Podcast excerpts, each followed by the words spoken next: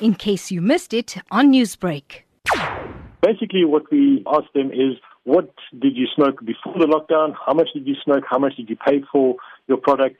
And then we asked them, did you stock up before the lockdown? Did you quit or try to quit during the lockdown? And if you did not quit, where did you find your cigarettes? Did you find them from formal, for uh, informal type of retail outlets or, or otherwise? We also asked about prices. Uh, and we asked them, how did you buy your cigarettes in singles, in packs of 20, in cartons, whatever the case may be, and what was the price that you paid? We also asked a number of questions about the brand that people smoked before the lockdown and after the lockdown. So, in terms of your results, what sort of price range are people now paying for cigarettes as compared to before the lockdown? So, so uh, that is a very interesting part of the study. We found that during the course of the lockdown, the prices had been increasing at a rate of 4.4% per day over the period in which we were doing the study.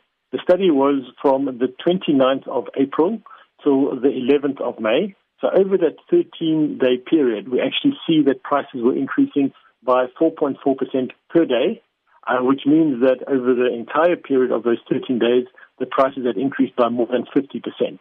We found that on average prices were approximately 90% more than what they were in pre-lockdown period. In terms of the people who participated in this survey, what can you tell me about them? Used a number of different platforms that were targeting different demographics. So we wanted to make sure that we got a sufficient number of the demographic groups of South Africa in terms of gender and so on, as well as provincial representation.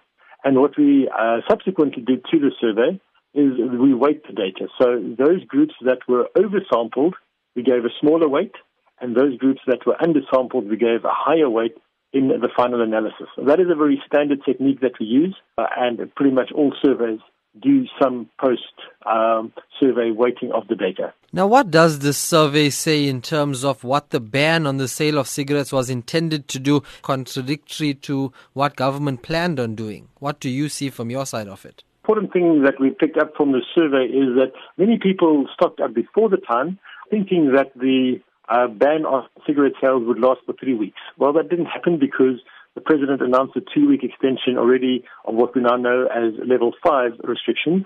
And uh, it was then a surprise to everybody that in level four, the restrictions continued as well. So even though the ban on the sale of cigarettes was very well intentioned and had potential positive public health consequences, uh, what we see now is that the economic consequences uh, are greatly outweighing the potential public health consequences. Newsbreak, Lotus FM, powered by SABC News.